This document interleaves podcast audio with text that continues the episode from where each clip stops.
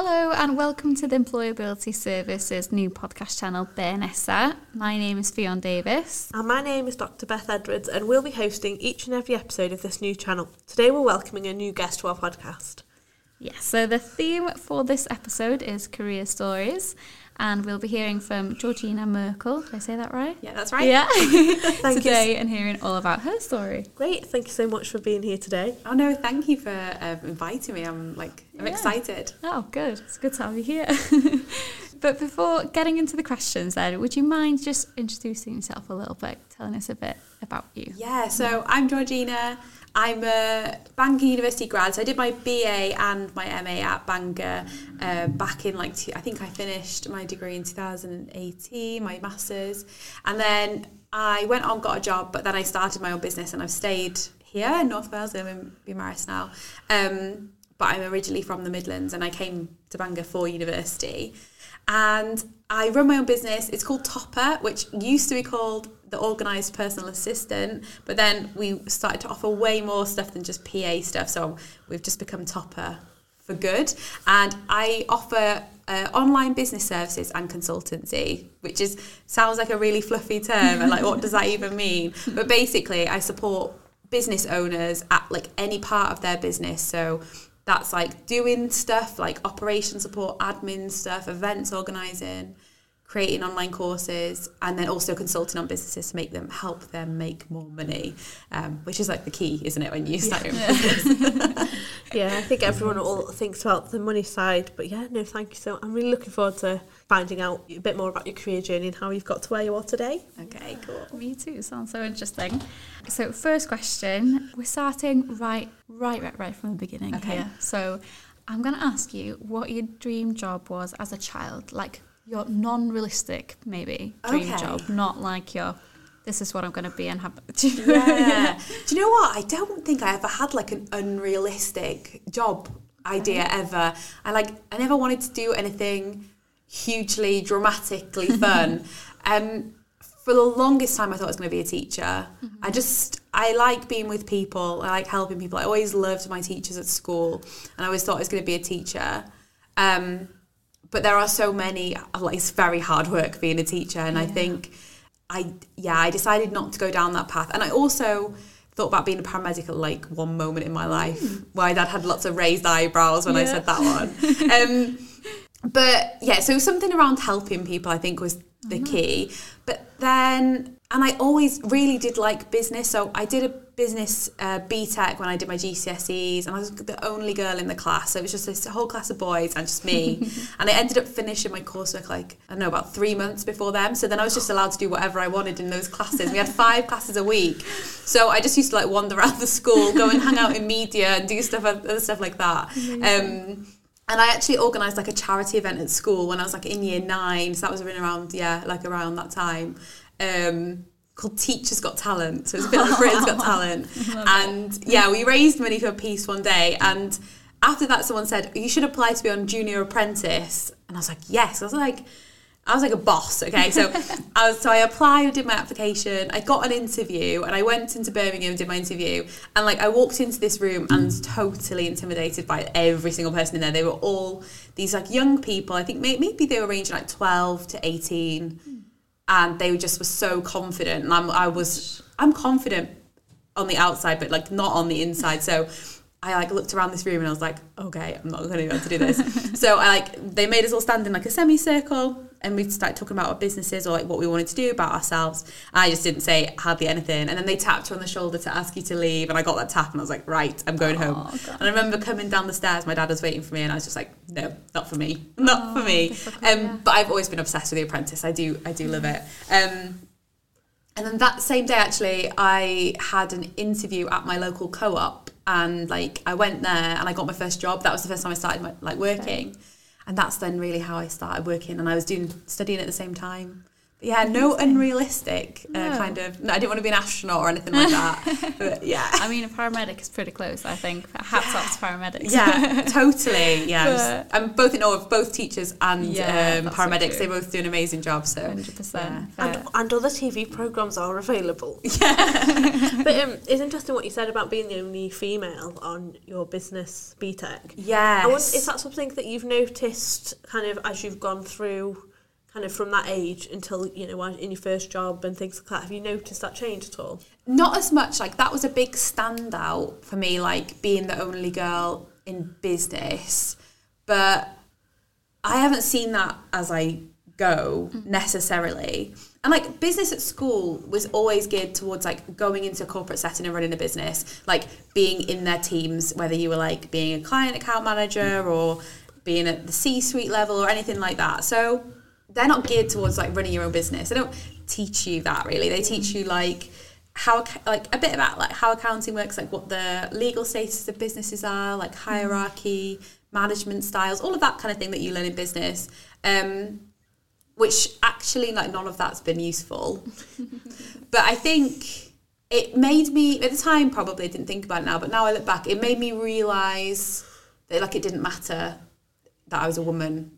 I could just do like whatever I wanted. Yeah. And then I went on in my jobs and I don't think I've ever um yeah noticed a disparity like that. And then I did my degree and um it was like mixed male and female. And actually when I started my business, I find there are more women I find in self-employment than men. And I think part of that's because it's flexible for lots of family people who've got families. I think that's a big thing. Yeah. Also, I think the self-employed space is open to people who struggle to fit into like a corporate setting. Um, people who struggle with like the nine to five, people who um, might be neurodiverse. I mean, like I'm in a community of like the most amazing neurodiverse women running their own businesses. They're amazing, and um, that the biggest thing for them is like being able to run a business, and for, and for me as well, being able to run a business that's your choice Yeah. and it fits around you. You know, you haven't got a boss. Okay, that's so interesting. What did you do your undergrad in again? linguistics so totally different so i did my a levels and i just i knew i had to pick something i, I liked and i really liked english language and i was like researching english language degrees all over the uk because i didn't want to do lit and um, i found bangor and a couple of other unis that did linguistics and then I was just attracted by the bilingual aspect because like that adds something unique to Bangor that you just don't you don't get Yeah. anywhere else. And so um, I liked it because it involved psychology, science. It was in, involved like understanding things. Yeah, and I didn't have to like learn loads of languages, which is what people think when I say linguistics. Yeah, like, you didn't have, yeah, you don't have to learn any languages. You just we did um, we studied like the science behind the English language and other languages. But yeah, I really loved it Okay. and I didn't know what I wanted to do after that, so I decided to do an, a master's, and I did that then. And it was only when I was like halfway through my master's, and I did a bit of temping at the uni, um, different departments, and then yeah, the admin job came up where I got a job after uni, and I applied for that, mm-hmm. and I did like wrote my dissertation and worked there at the same time. Okay. Yeah. That must have worked well then. That- yeah. yeah, fair play. You seem to have like a, a bit of an eclectic taste of like things you like. It's like it's not just one certain field. It's a bit of everything. But that's so interesting. No, and do you know what's so interesting? Because like one of the things I might have done was go on, gone on further and studied speech and language therapy, mm. but I knew I'd have to move away from Bangor, and I really loved living here, so I kind of wasn't sure what to do there. And then when I got a job, it kind of didn't matter. Mm. But I've ended up like a full circle, and now I work with with organisations that involve therapy and speech and language therapy. Oh, so it's like.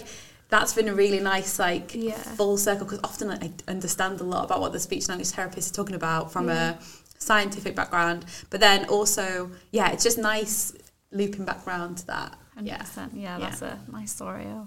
Okay, so from your job in co-op, Yes. right, first page job, how has your like career looked like since then, like chronologically? Yeah, so co-op for sure. I used to be a lunchtime supervisor in my secondary school as well. If you're in sixth form, you could be a lunchtime supervisor, and that meant like standing on a door and stopping the younger kids going where they shouldn't go. Like that was fun. Brilliant. And then I worked in like the school. Um, they used to do summer holiday programs for like year seven coming up. So I I worked in those, and then I moved to Bangor, and I did various jobs at the uni. So I was telethon phoner for like Okay. the alumni mm-hmm, department, Yeah. Mm-hmm. student engagement. I did those things. What else did I do? And then I got a job in a shop in Bangor High Street. Okay. I did that for a while. And I also, before that, actually, I went and worked for three months at Eurocamp as a kids club like mm. person.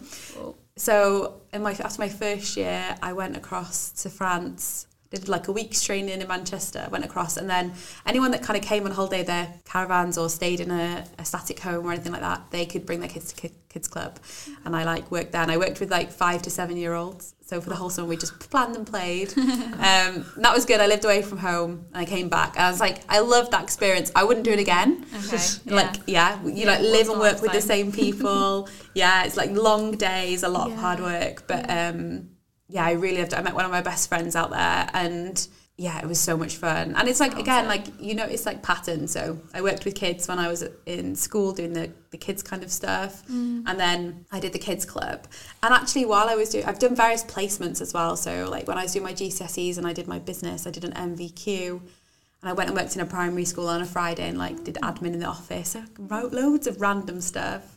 I had lots of work experience in primary schools. My mum works in a primary school, so um, yeah, I just like did. I went down to different primary schools and did loads of stuff, and it just kind of like helped me decide what I did and didn't want to do. Like, Yeah, Didn't really want to train and be a teacher. important, So important, literally. Figure if you can figure that out as soon as possible, that's the best way to do it, isn't it? But yeah, Oh. and I think everyone should work in retail because it teaches you a lot of lessons about working with people. yeah, and like working with like you know I don't want to say but but bad managers Mm. bad supervisors people that are hard to get along with and the, and the public as well which can be tricky Yeah. and like doing those things helped me like be better at being around people yeah, um so like learning that was like yeah teaches you the soft skills that you need for, for your jobs and Yes. everything. Yeah, And like, who wants to stack shelves on a Saturday when you could be out with your mates? But like, you earn money, you get to spend it. Like that. That was yeah. They were good skills I learned, Mm. and it meant I could go to anyone and talk to anyone because I used to have to like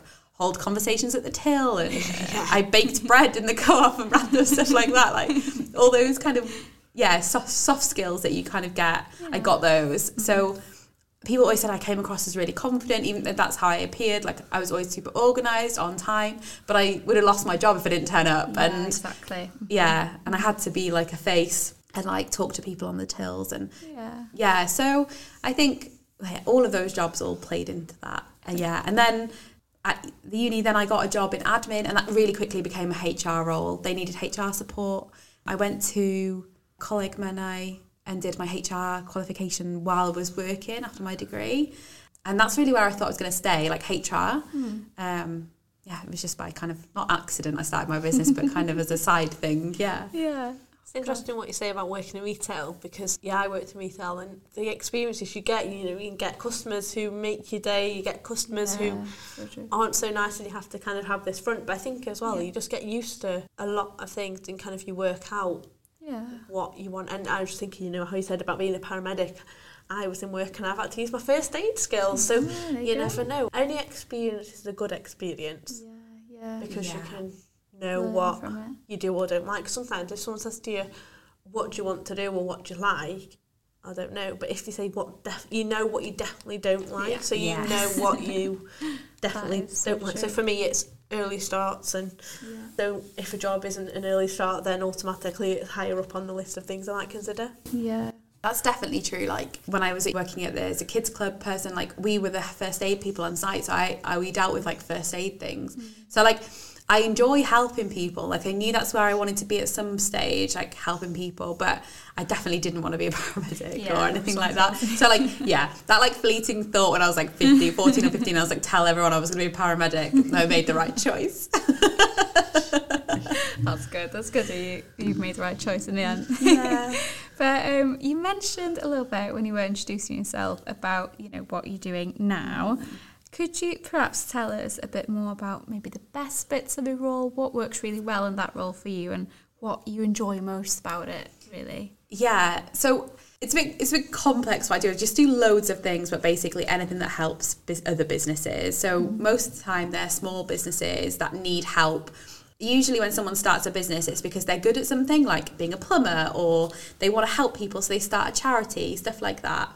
Um, but at some point, the business grows to the point where you just can't do it all on your own. Mm. So that's usually where I come in. And then I do like various different areas. I like four, I call them four areas like operations, events, HR, and digital products. It's like the four areas I focus on. And I think the best thing for me about about doing this doing what I do now is I just get to work with different people mm. and I plan my own workload and it's flexible so I can do what I want when I want, which is hard because I like can give myself loads of work or I need to earn money and that kind of thing. Yeah. Mm. But yeah, I just I like working with my different clients and I like doing something purposeful. Like I, I work with a few social enterprises, so they're not for profit, and I know like everything I'm doing is purposeful because it's mm. it's got an impact on their beneficiaries, the people that they're supporting, yeah. and I just I, thri- I thrive doing that.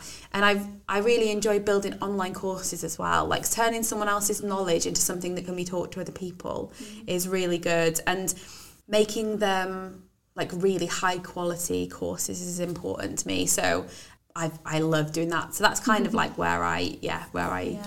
where I fall. But I just like I like talking to people about their businesses and I like working out ways we can make them better. And I think that's like where at the core of my the work, the work I do for myself now is like that's where it is like work out what we can do better. Literally just listening to you talk about it you can tell how happy you are. And i'm sat here thinking oh my gosh wow. Yeah i think you've nailed it for yourself but um, Thank you. yeah it does sound like you really enjoy what you're doing.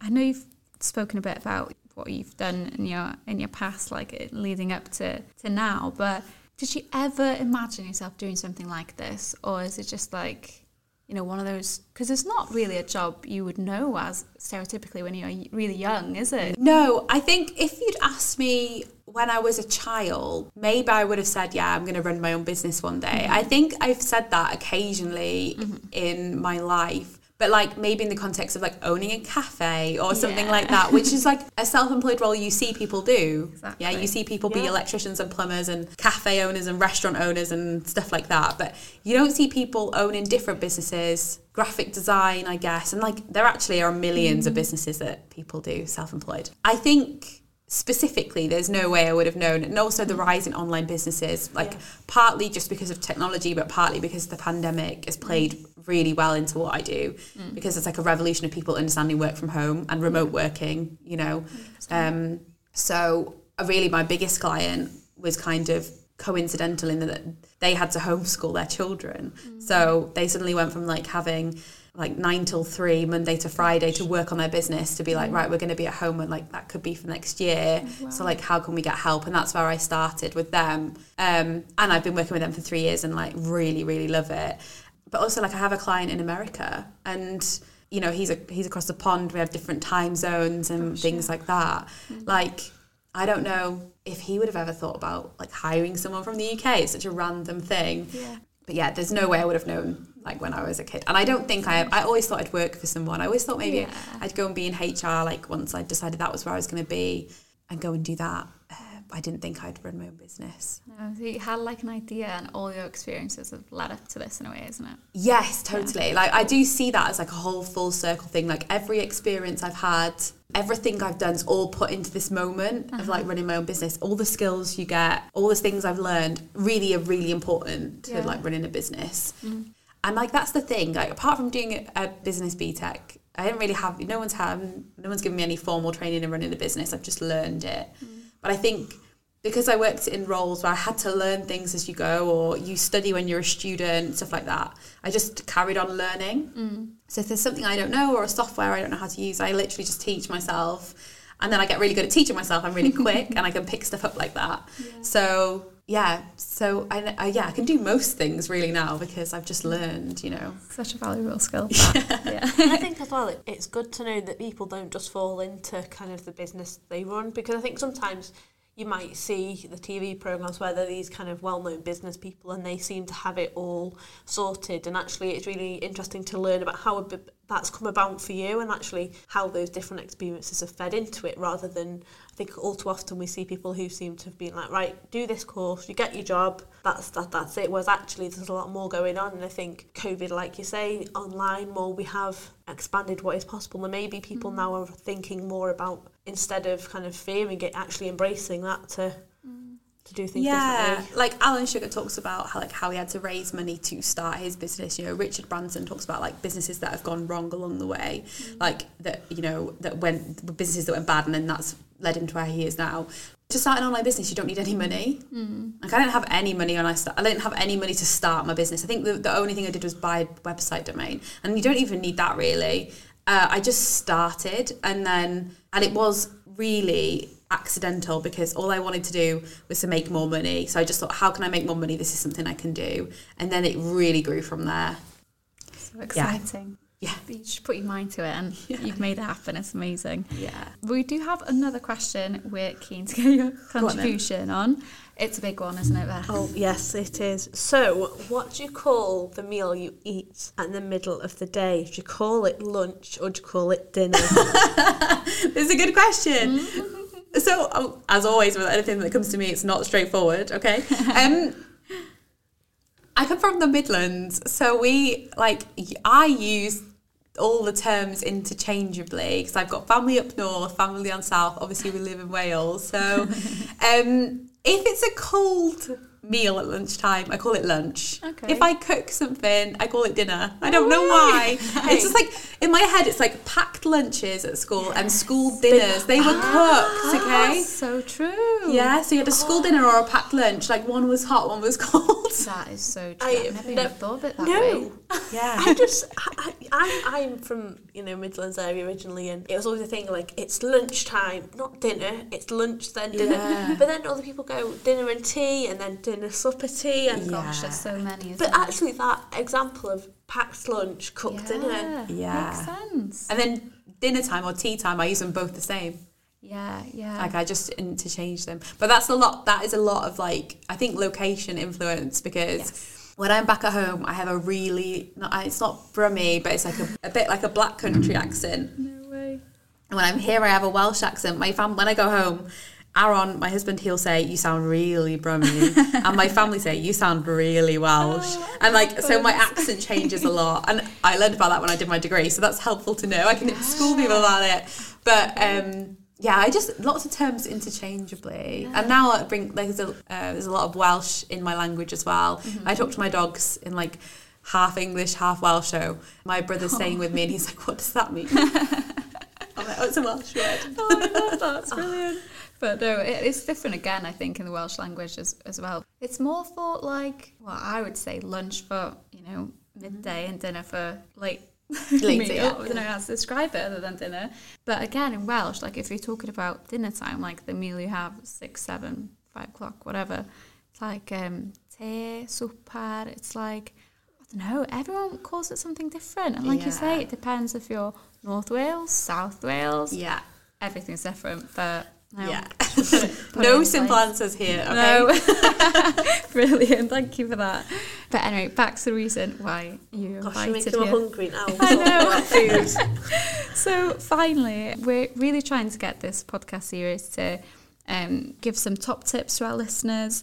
Is there any advice or maybe a lesson you've learned over the years that you would share with our listeners? Any or, top tips? Or even just some advice you were given that you've actually kind of reflected and thought, actually, that was really good yeah. advice. That Oh my gosh, there's so much advice. You know, I've done a couple of talks now as well about like lessons from freelancing, and I have to like really scale it down because there's like a million lessons I could give. but I think the biggest one is like to do just what feels right to you. Like we tend to have a gut feeling, and I have anxiety as well. So like often I don't know if I've got a gut feeling or if I'm just anxious about something. Yeah. But most of the time, when something goes wrong, you say to yourself, "Oh, I knew that that wasn't going to go right mm-hmm. that way." Like, oh, I, you know, if I have a client who then, you know, didn't pay, like yeah. I knew at the beginning there was something not right about that client. Just following my instinct on that and just going mm-hmm. with that. So, you know, I've turned away clients or even engaged clients, even recently in the last couple of months, where a new client will come on board and then something doesn't feel right. Mm-hmm. And like, I'm turning away money, and some people would disagree